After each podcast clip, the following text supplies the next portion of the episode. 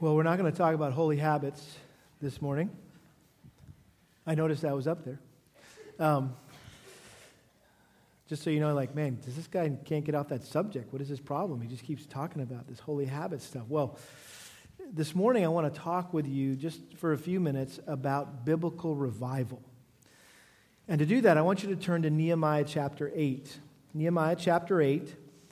And um, just what we prayed for, uh, what we um, sought the Lord for, what we longed for last week, and I feel like we, we, we got a little taste of that. And I think the, the staff and students that were there at, at Camp Revive, I think you would all agree, something special happened uh, during that week of camp, especially that last night of camp. And, and, and that's, that's not something that you can manufacture. Um, you can't plan for, you can't program revival, right? It either happens or doesn't happen. And, and uh, everything I've ever read about revival, um, it, it really starts with one thing, and that's prayer. Um, some people, a person, or some people, a group of people, get burdened by the Lord for Him to do something special, for Him to do something unique, something powerful, to, to change lives, that people would get saved, that people, Christians, saved people would be stirred up. And so they begin to pray. And, um, and I think it's as a result of those prayers that God oftentimes blesses um, churches, youth groups, um, cities, towns, countries, right? With uh, colleges, universities, uh, with, with revival. But uh, there's also an accompanying, accompanying factor to prayer. Uh, it's not just prayer. I think prayer is often the initiation of that revival. But it also typically happens as a result of the preaching of God's word. And, and as I mentioned to you earlier, um, this, this uh, past week, I just had a chance to just preach the gospel. And I don't think I said anything that these students have ever, never heard before. I, I probably not one of them can say they learned something new.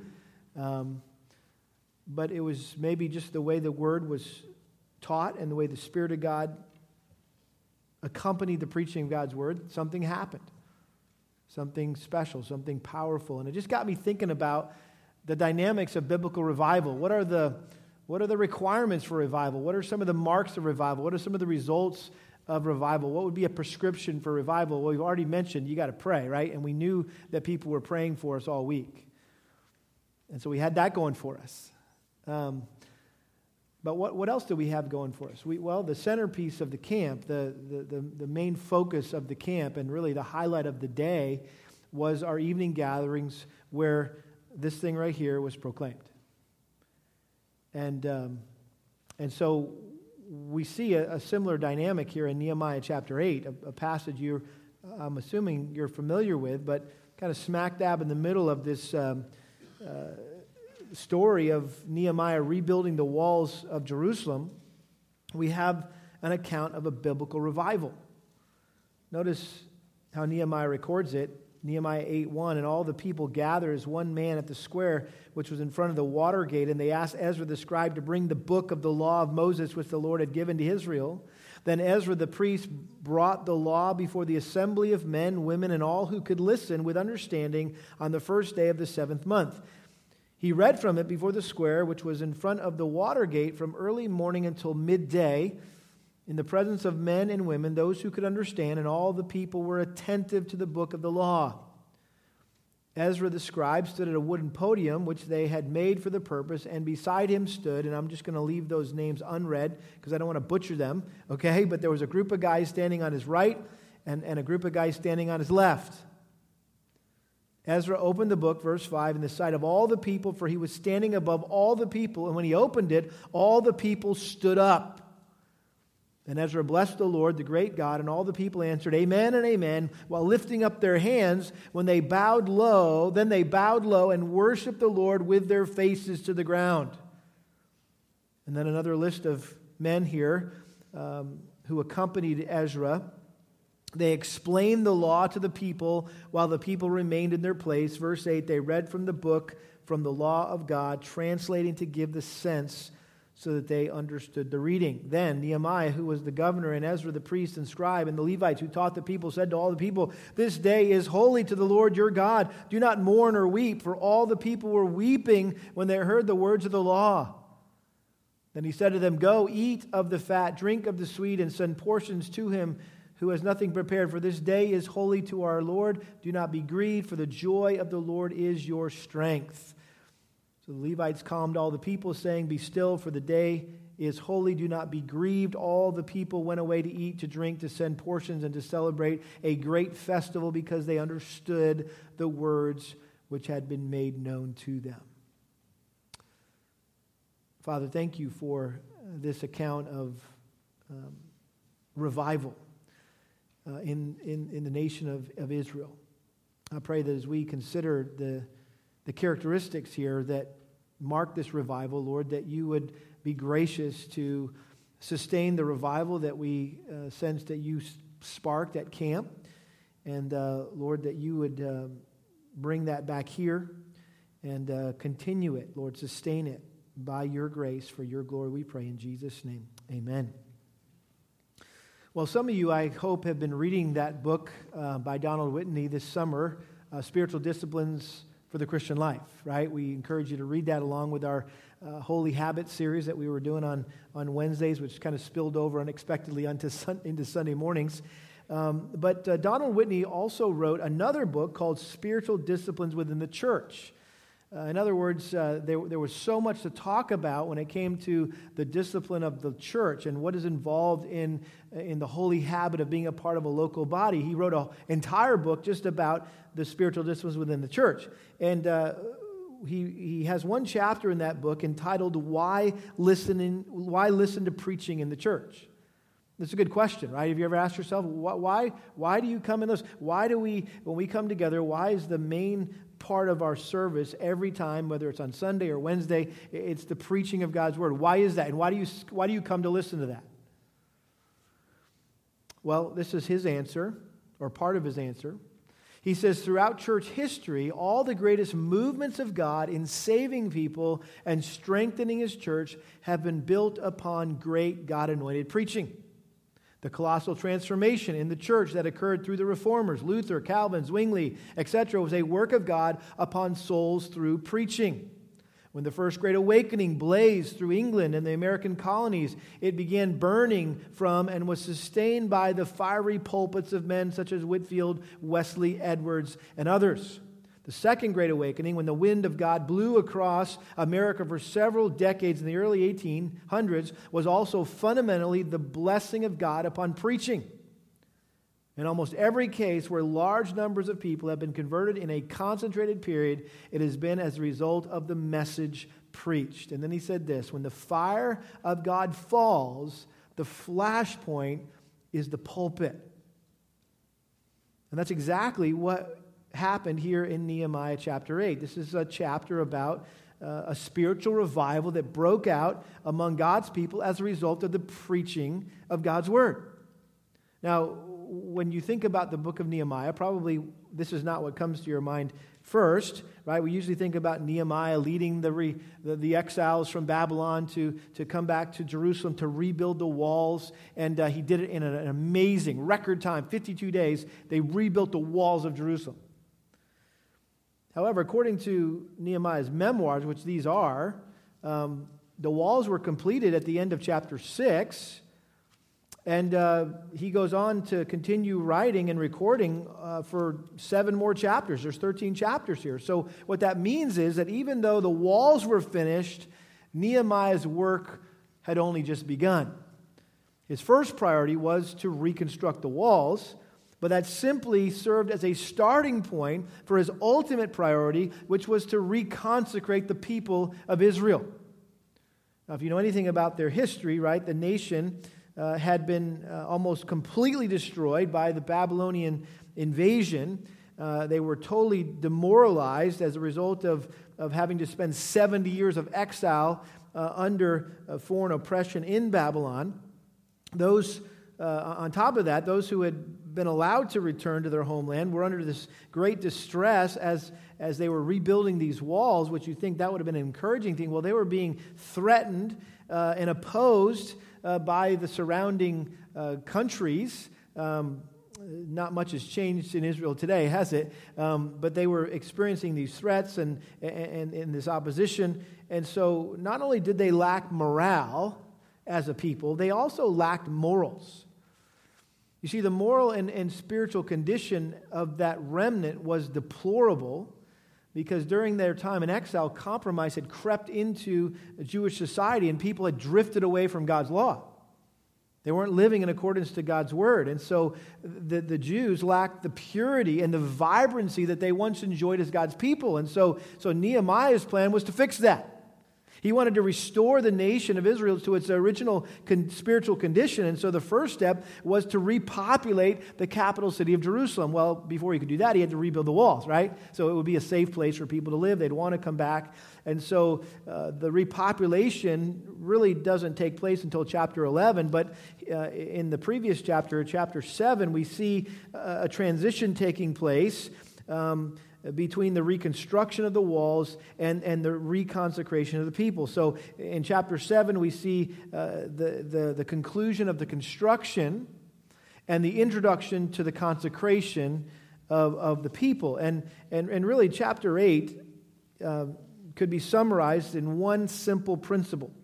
Okay, here's the principle the key to the consecration of God's people is the exposition of God's word. The key to the consecration, the purifying, the setting apart of God's people is the exposition of God's word. Listen to what Bruce Milne said in his little um, uh, systematic theology called Know the Truth. He said, Nothing is more calculated to bring renewal of life vigor and faith of the church in any generation than the unleashing of God's everlasting word in the midst of his people through the ministry of expository preachers anointed by his Holy Spirit. Well, the truth of that statement is verified by the revival that took place among God's people in this chapter as a result of the clear, accurate, practical exposition of Scripture. And I think this, is, uh, this chapter is really one of the best examples in the entire Bible uh, of, of what expository preaching looks like. And in fact, I would say that this is where we find the biblical basis for expository preaching. Verse 8 they read from the book, from the law of God, translating to give the sense so that they understood the reading. I've told you in the past that I think it's the very simple task, simple on one hand, very difficult on the other, but the very a pastor should simply get up, right? And and read a text of scripture, explain the text of scripture, make application of the text of scripture and then sit down. that's the job of a preacher. Read the text, explain the text and sit down. That, that's, that's the job. And so, if, if you were to ask the average churchgoer today, um, what is expository preaching, you'd probably get a blank stare, right? You kind of get the deer in the headlights. Uh, what are you talking about, right? Not only is the term expository uh, a foreign concept to, to many contemporary Christians, but even the word preaching is fast becoming an obsolete term. In fact, uh, some churches are, are just kind of removing it from their language because they don't want to come across as preachy, right? People don't want to go and listen to preaching. Um, and so let's not call it preaching, let's call it dialoguing. Let's call it conver- having a conversation, and let's not call uh, you know, messages sermons, let's call them talks. And these typically light, topical, uplifting, entertaining talks um, offer practical advice for the relevant issues all of us deal with in life, right? And there's some good stuff that's being said about marriage and relationships and family and parenting and, and finances. But unfortunately, this thing is becoming uh, perceived more as a self help manual than it is the Word of God. And in order to hold the short attention span of today's media engrossed generation, oftentimes these, these talks are sprinkled with lots of jokes and stories, and, and, and they're often enhanced by skits or video clips or elaborate stage sets, right? And all sorts of visual aids. And whenever I see that, I, I, I think, well, apparently you have lost confidence in this. That, that this has the power. This is powerful and relevant enough to do the job. Doesn't need any help, right? Now, again, there's nothing wrong with showing a video or doing a skit or having some visual aids, right? But unfortunately, it seems today that more and more pastors are seeing their job as to get up and share their heart. I'm here to share my heart today, rather than explaining God's heart right? Speaking forth God's heart as revealed in His Word. And so much of what is done under the guise of preaching today, I think, is what Paul called peddling the Word of God. And so, consequently, many in the church today are suffering from what we could call spiritual malnutrition. The church is not very healthy, right? Kind of sickly, weak, from a lack of hearing the Word of God. And so the solution to this dilemma within the church today is, is preaching that directly and discernibly comes from the Bible. It, it clearly, accurately explains the Bible, and it practically, practically and relevantly applies the Bible to everyday life. I've said this before that how, can you, what's a good test of whether or not you're sitting under uh, sound teaching? Um, whatever you call it, expository preaching, whatever you want to call it, are you sitting under biblical preaching? Well, the question is, do you have to bring this with you to church? That's, that's always a good sign, good test, right? If you're sitting under biblical preaching, you're probably going to need this, okay? And you're going to want to bring it. And then also, when you're sitting there during the message, you're actually going to have to look at your Bible. You're actually going to have to turn places and look and make sure, oh, yeah, that's what he's saying. He's explaining that word, that phrase, right? That, that, that, that the word is being preached. But if you can, if you can go to church and not have to bring your Bible and, and, and, uh, and never have to use your Bible, right? You're probably not hearing the Bible. Or you're real lazy, one of the two, right? Um, or maybe you're an unbeliever. Hey, we're glad you're here, right? You didn't bring your Bible, and, and uh, we're glad you're here because hopefully you'll get a love for God's word. Wayne Grudem said this in his Bible doctrine book. He said, Throughout the history of the church, the greatest preachers have been those who have been, or who, who me, have seen their task as being to explain the words of Scripture and apply them clearly to the lives of their hearers. Essentially, they stood in the pulpit, pointed to the biblical text, and said, in effect, to the congregation, This is what this verse means. Do you see the meaning here as well? Then you must believe it and obey it with all your heart, for God Himself, your Creator and your Lord, is saying this to you today. I love that. He really nails the gravity of preaching, that it's not just listening to some guy rah, rah, rah, go, all, go off on some Sunday morning, right? No, it's, it's, it's God speaking to you through, your, through His Word. And this is really the essence of, of expository preaching and is, and is precisely what we see modeled here in this chapter. One commentator says it really well. He says Ezra and his helpers were the first in a long line of expository preachers who explained the Bible. This method of preaching has been blessed by God down through the centuries and continues to be an effective instrument for bringing Christians to spiritual maturity, and I would add, in bringing non Christians to Christ. Topical and textual preaching may often be inspiring and helpful, but the spiritual benefits do not compare with those resulting from a preaching ministry like Ezra's. Blessed indeed are the believers who are privileged to sit under expository preaching of the scriptures. Hopefully, you would say amen to that statement.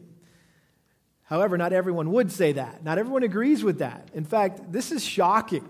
This is um, a quote from a pastor um, back in the 1920s. This is 1928. Um, just to let you know, this is not a a contemporary issue here. This is an ongoing issue within the church. But this is a, a guy named Harry Emerson Fosdick, who was a, probably one of the most famous pastors in the 20s and 30s. He, he pastored a church in New York called Riverside Church, I believe it was. And it was uh, a, a, uh, uh, a, church that Rockefeller had actually funded and founded and funded, and, and uh, he, this was his kind of golden boy preacher. But, but listen to what Fosdick says, and, and, and hopefully you're in tune enough with this issue to be stunned by the things that he says here. He says, Many preachers indulge habitually in what they call expository sermons. okay, so you already kind of know, and he's played his card, right? Doesn't think highly of expository preaching. They take a passage from Scripture and proceeding on the assumption that the people attending church that morning are deeply concerned about what the passage means. They spend their half hour or more on historical exposition of the verse or chapter, ending with some appended practical application to the auditors. Could any procedure be more surely predestined to dullness and futility? Who seriously supposes that, as a matter of fact, one in a hundred of the congregation cares to start with what Moses, Isaiah, Paul, or John meant in those special verses or came to church deeply concerned about it? Nobody else who talks to the public so assumes that the vital interests of the people are located in the meaning of words spoken 2,000 years ago.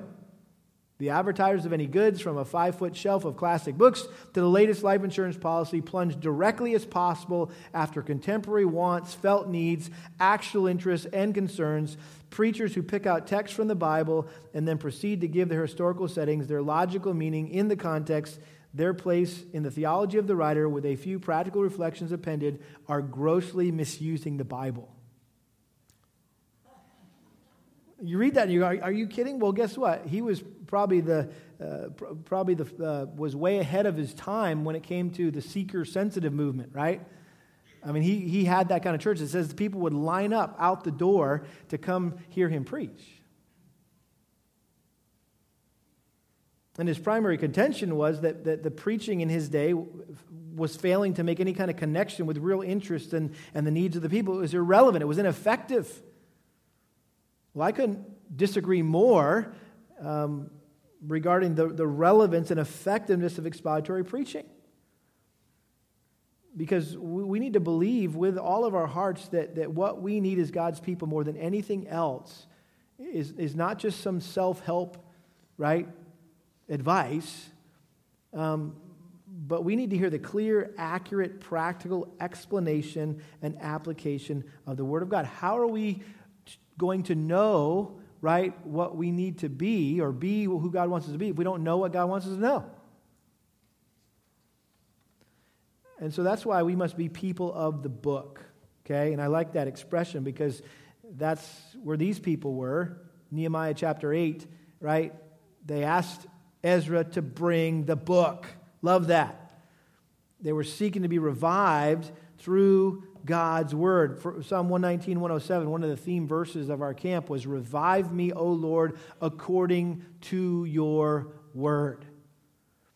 And so here in chapter 8 of Nehemiah, he shows us I'm not sure if the requirements of revival and or results of revival. I think there's a little of both. In other words, if you want revival, these factors need to be involved. And if you experience revival, this, these will be the results. This is what it will look like. So I've just listed here four marks, results, requirements, whatever you want to say, of revival, okay? And the first one is to revere the Word. To revere the Word, have a high regard for the Word of God. Notice quickly the, the, the, the verses that come immediately before chapter 8. Verse 73 of chapter 7 Now the priests, the Levites, the gatekeepers, the singers, some of the people, the temple servants, all of Israel lived in their cities. And when the seventh month came, the sons of Israel were in their cities. So that's the key uh, term there when it says in the seventh month. Okay, that gives us kind of the, the setting here. It was September, October, uh, which was the most sacred month of the Jewish uh, calendar. Um, it, it, was uh, during that month, the seventh month, that they would celebrate the Feast of Trumpets, um, which was the one we're going to see celebrated here, uh, and then also the Day of Atonement, and then also the Feast of Booths. So, three biggies. These are three of the biggest Jewish holidays, and they all happen in the seventh month. This was kind of the uh, Jewish equivalent to our New Year's. Okay? A lot of stuff kicking off here.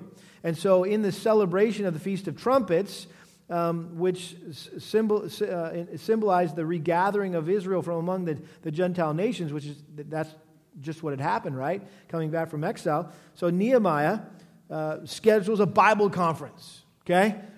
Kind of as a, as a celebration of the Feast of Trumpets, also as a celebration of, hey, we finished the walls, let's celebrate. And so he invites um, Ezra, the scribe, to be the special speaker, the guest speaker. Um, and, and, and you'll notice that Nehemiah in this section refers to himself in the third person. It's no longer I, I did this, my, me. You know, he's talking now in the third person. Why? Because Ezra is now the main character of these few chapters. Now, you say, who's Ezra? Well, Ezra was a contemporary of Nehemiah uh, who had been ministering the word in Jerusalem for 14 years prior uh, to Nehemiah having returned to rebuild the walls. Ever since uh, he had led the second return. There was three returns. There was Zerubbabel. He brought the first group to rebuild the temple. And then Ezra brought the second group of, of, of exiles back from Babylon to basically reconsecrate the temple. He brought all the elements of the temple, the, the, the, the, instruments of the temple. He brought the Levites back, and so they were going to reinstitute the worship uh, in the temple. Um, and, and so, uh, that, ever since then, he had been faithfully and prayerfully teaching the Jewish people God's law. Now, I love what it says about Ezra back in Ezra chapter 7, verse 9. You're familiar with this verse. It says, The good hand of, of Ezra, uh, or excuse me, the good hand of, of, of, his God was upon him. This is the description of Ezra. The good hand of, of, of his God was upon him. Why? For Ezra had set his heart to study the law of the Lord and to practice it and to teach his statutes and ordinances to Israel.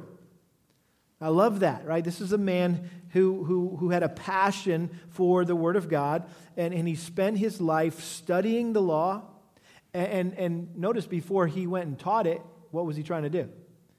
He was trying to live it out himself. He was trying to practice it. He was trying to apply it. And then he would teach it to, to others. What a great example for us uh, of, of a diligent, how to be a diligent student uh, and, and, and applier and liver of God's word.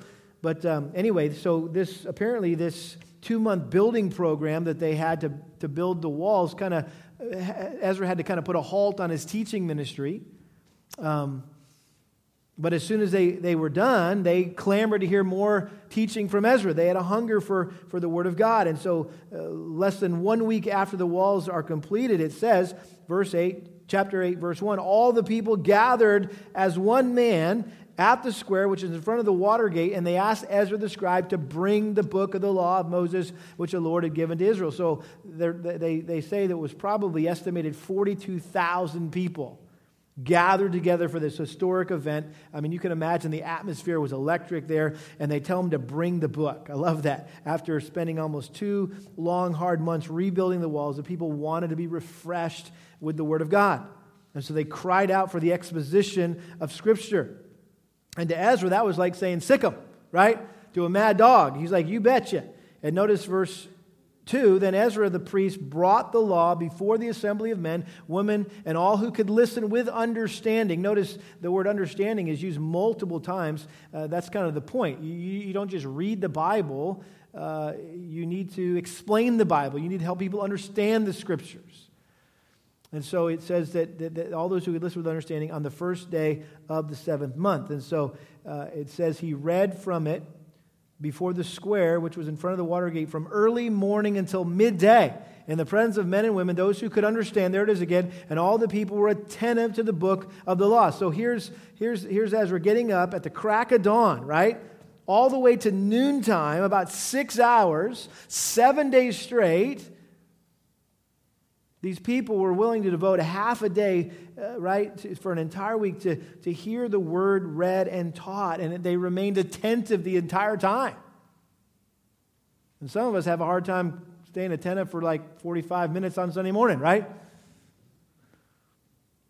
And notice it says in, in, in verse 4 Ezra the scribe stood at a wooden podium which they had made for this purpose. I mean, you get this picture of this high and lofty stage that, that had been custom built for this momentous occasion. It was large enough to hold not only Ezra, but 13 other people, six on his right, right and, and seven on his left. I get the, the image in my mind is the, the, when they build the, um, the stage for the, the, the presidential inauguration, right? They build it on the Capitol steps. And it's just this massive stage that kind of looms over the, the lawn in front, and the, and the crowd's like looks real small down there, and the president's way up there, right? And he's speaking, and all the people are out there, and that's, that's kind of the picture, the image here. Martin Luther said that the pulpit is the throne of the Word of God. I love that. The pulpit is the throne of the Word of God. And notice they instinctively stood up. Verse 5 Ezra opened the book in the sight of all the people, for he was standing above all the people. And when he opened it, all the people stood up.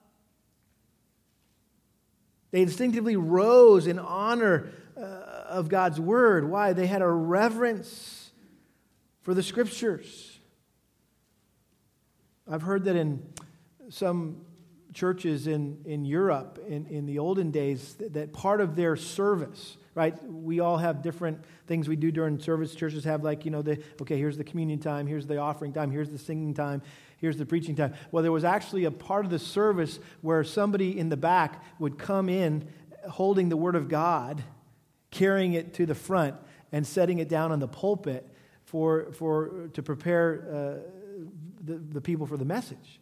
And, and it just showed the honor, right, and the reverence that they had for the Word of God. John Calvin said this We owe to Scripture the same reverence which we owe to God because it's proceeded from Him alone. And so, if you want to have revival in your heart, um, you have to have a reverence for the Word of God. You need to revere the Word of God. And, and listen, if, if, if, if there is revival going in your heart, you will revere the Word of God. There'll be a special honor and respect that you give to the Scriptures.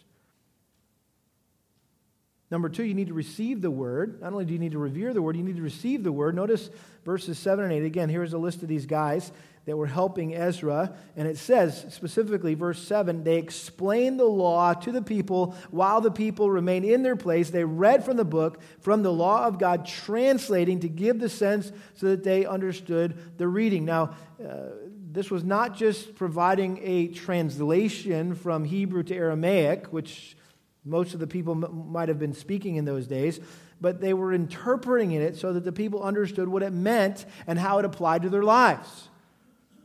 Again, they were explaining Scripture and applying Scripture. Expository preaching. That's what we mean by that. And, and, and, and, and you know as well as I do, listen, we are living many centuries later, right, in, in a completely different uh, culture with a completely different language. How much more does the preacher have to work at explaining, right, the scriptures? Because there's this huge gap between when it was written and where we're at today. And so uh, I think um, you could liken the preacher to a tour guide, right? And it's our job as preachers to, to lead you back into time, to, a, uh, to the time of a particular text uh, when it was written and explain the historical and cultural and, and geographic context, but not leave you there, right?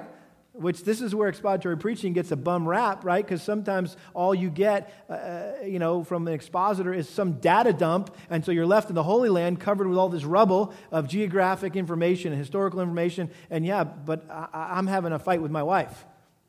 Uh, help me with that, okay? Or, or I got a wayward kid. Help me with that. Uh, or, or you know what? I'm about to go bankrupt. Help me with that, right? And so it's, it's very important that, a, that as a tour guide, right, you lead them to back into the land of the Bible, but you better bring them back out of there, right, with something that they can take home with them and apply to their lives in the here and now. By the way, notice the balance here between the public exposition of the word in, a large assembly right? Here's, here's uh, ezra on this big podium and he's preaching god's word and but then it, it seems here that these other helpers okay what they would do is they would go off and, and the group would get broken up into smaller groups, and they would continue explaining and applying the scriptures uh, to these uh, kind of in a, in, a, in a, smaller group. And so, hey, there's a method to our madness when it comes to uh, our, our grow group ministry, right? That we, we, we love people to come to church on Sundays and Wednesdays, but man, we, we encourage you guys to get into a grow group, a small group, and we also encourage you to take those application questions in the back, right? And, and, and go through those things in your small group. Why? Because we want to help you apply the scriptures. Not just enough to hear the word, we want to help you become doers of the word. And so instead of having one more Bible study per se, right, take some time to, to really apply the message. In fact, um, one of the things that I was really encouraged by um, at, at, our camp, and, and I appreciate Billy's wisdom in this, that, that uh, when we were planning this, he said, hey, listen, how about we not do two sermons every day? And that's typically the kind of camps that we do. We do a sermon at night, assuming a sermon in the morning, sermon at night, and, and uh, and, and, and he said, why don't we just do one at night and then make the morning session a time where we really give our staff people opportunity to sit down in small groups, right? Um, and, and, and, and flesh out that message and really talk about that message instead of just, you know, giving them 20 minutes of cabin time at night when the kids are already like falling asleep on their bunks, right? And you're not going to have a whole really good conversation about the truth that they heard that day. And it worked brilliantly. It was powerful. It really was powerful, that kind of dynamic duo of the public exposition, but also the personal application of the Word of God. And so Ezra and the Levites were, were making it understandable and applicable so people could receive it in their lives. And so you need to revere the Word, receive the Word, but notice you also need to rejoice in the Word. This, this, is, a, this is a mark of revival. When you start getting excited about the Word of God, well, notice before you can laugh and rejoice, sometimes you, it starts with mourning and weeping. Notice how the people took the, the message that they heard very seriously and they were overcome with emotion. Verse 9 Then Nehemiah, who was the governor, and Ezra, the priest and scribe, and the Levites who taught the people, said to all the people, This day is holy to the Lord your God. Do not mourn or weep. For all the people were weeping when they heard the words of the law. In fact, you can go on to chapter 9, and the whole, whole of chapter 9 is all about them confessing their sin. They were broken and contrite over their sin, and they asked God to forgive them for being so forgetful and wandering away from Him. And so, so this was a time of mourning, right? People were broken over their sin. However, uh, this feast was to be a time of rejoicing. That's how, why it was originally intended, right? They were supposed to be celebrating their, their homecoming. Um, and, and so it was meant to be a joyous celebration. So Nehemiah says, Go, eat of the fat, drink of the sweet, send portions to him who has nothing prepared, for this day is holy to our God. Do not be grieved, for the joy of the Lord is your strength. So the Levites calmed all the people, saying, Be still, for the day is holy. Do not be grieved. All the people went away to eat, to drink, to send portions, and to celebrate a great festival because they understood the words which had been made known to them. So, yes, God punishes sin. God hates it, He punishes it, but He also blesses repentance and obedience, which is a reason to celebrate. And so, in spite of their sin, right, God hadn't wiped them out completely, which He could have, but by His grace, He had brought back a remnant from captivity. This was a day of rejoicing. The Bible talks about how the word should have that effect in our hearts. Psalm 19:8, the precepts of the Lord are right, rejoicing the heart. Psalm 119, 111, I have inherited your testimonies forever. They are the joy of my heart. Psalm 119, verse 162, I rejoice at your word as one who finds great spoil. Like, whoa, I just, I just found this treasure. Imagine, right? Stumbling across like half a million dollars somewhere, like stuffed away in a, some closet in the house you just bought, right? And you come, you're like, whoa, you would be really excited, right? Jeremiah 15, 16, your words were found and I ate them, and your words became for me a joy and delight of my heart. Listen, um, I love, where'd you go, Donald, his testimony that he, he, he, for the first time, wanted to have his quiet time. He didn't just do it because somebody told him to do it or he felt guilty, uh, like he, had to, he was obligated to do it. He just wanted to do it. Why? It brought him great joy to be in God's Word, right? That's a, that's a result of revival. It's a mark of revival. That, that, that God grants you a love for His Word and a desire to obey it. And that's really the last point here is, is not only do you need to revere the Word of God and receive the Word of God and rejoice in the Word of God, you also need to respond to the Word of God. And I didn't read this section, but basically verses 13 to 18 uh, are all about how they uncovered uh, the Feast of Booths. That they, they hadn't been practicing the Feast of Booths. Somewhere had gotten, gotten, gotten lost in the, in the shuffle uh, of, of their sin and their rebellion against the Lord, their compromise, their exile, right? Uh, the bondage to Babylonians. And it says, On the second day, the heads of the fathers' households of all the people, the priests and the Levites, were gathered to Ezra to, to, to describe that every that they might gain insight into the words of the law. In other words, they're going back. Hey, teach us the word of God some more. They found written in the law how the Lord had commanded through Moses that the sons of Israel should live in booths during the feast of the seventh month. So they're like, hey, wait a minute. It's, it's the seventh month, and, and the Bible says we're supposed to be living in booths. And you know, the Feast of Booths was where they'd go out and they'd build these little huts, right? And uh, it was to remind them, uh, and they would move outside of their house and live in a little tent or little hut uh, for that for, for so many days. And that was to remind them of their wandering in the wilderness. And it was so to, to rejoice and make them happy about, hey, wasn't God good? Wasn't God faithful? And it was also to anticipate them coming into the promised land. And so, like, hey, we, we haven't been doing this. We need to do this. And so they proceeded to tell the people, hey, go cut down trees and bushes and get whatever you need to build your little hut, your little booth, because we're going to do this thing. And so they reinstituted the, the Feast of Booths. And again, verse 18, just to wrap it up, notice he says, He read from the book of the law of God daily from the first day to the last day. And they celebrated the feast seven days. And on the eighth day, there was a solemn assembly according to the ordinance. The point is, they responded to the Word of God. They heard it, they didn't just hear it, but they saw something that they weren't doing, that the Word commanded them to do, and so they said, We need to repent and we need to do it. Sometimes it's the other way around. You see the Scripture telling you to do something that you're not doing, and you're like, I need to repent, I need to start doing it. That's a, that's a requirement for revival is to be responsive to the word of God. If you're if you're being disobedient, don't expect any revival to come anywhere near you, right? But if you're being obedient to the word and wanting to honor the Lord and his word, then then then you're a prime candidate for revival. And I think this is also the result of revival. J.I. Packer said this congregations never honor God more than by reverently listening to his word with a full purpose of praising and obeying him once they see what he has done and is doing and what they're called to do. God is not honored by us just coming together and, and listening to his word. If we're not committed to doing something about it, right? This, this, this right here is a means to an end. So, so the question I was talking to some guy earlier this morning, and, and, and, and I said, I am haunted. I am haunted by the question, so what?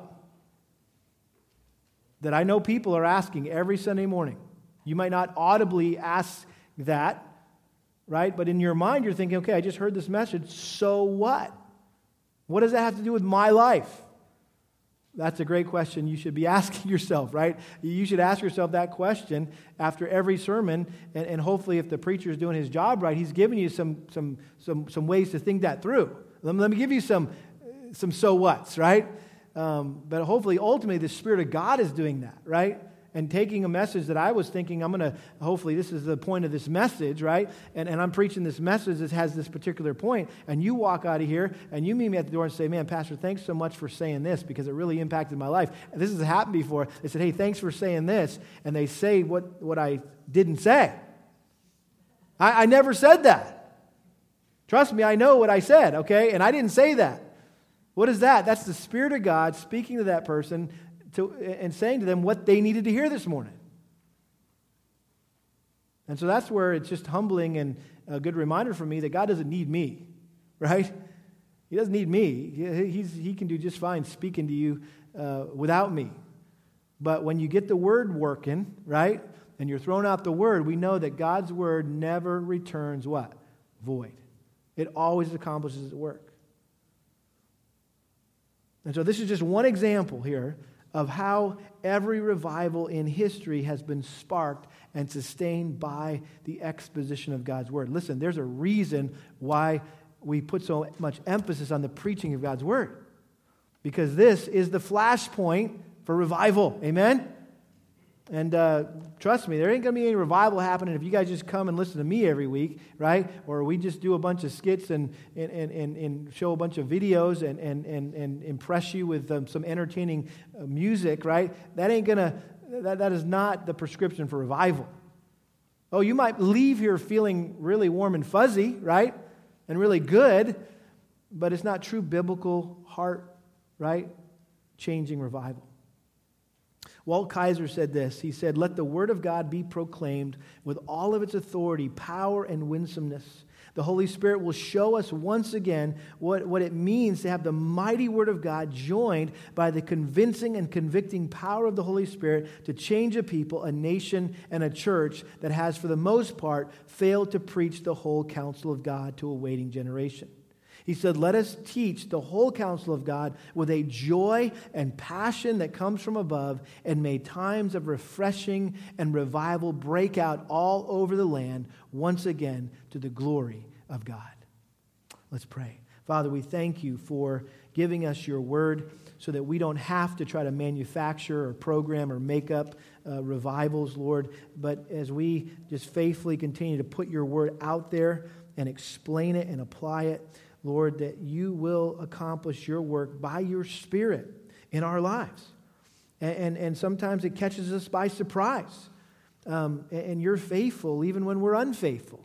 And, and when we, we haven't prayed as faithful as we should for revival in our own souls. Lord, sometimes you grant us that. Uh, and it sneaks up on us and it's powerful, and we are so grateful for your, your, your grace and your mercy in our lives. And so, Lord, would you help us to, to grow in our reverence for the Word of God and, and, and just make us more uh, receptive and responsive to your Word? And Lord, that we would never underestimate or undermine the power of your Spirit and your Word. May it always be the priority of this church for your honor and glory, we pray. In Jesus' name, amen.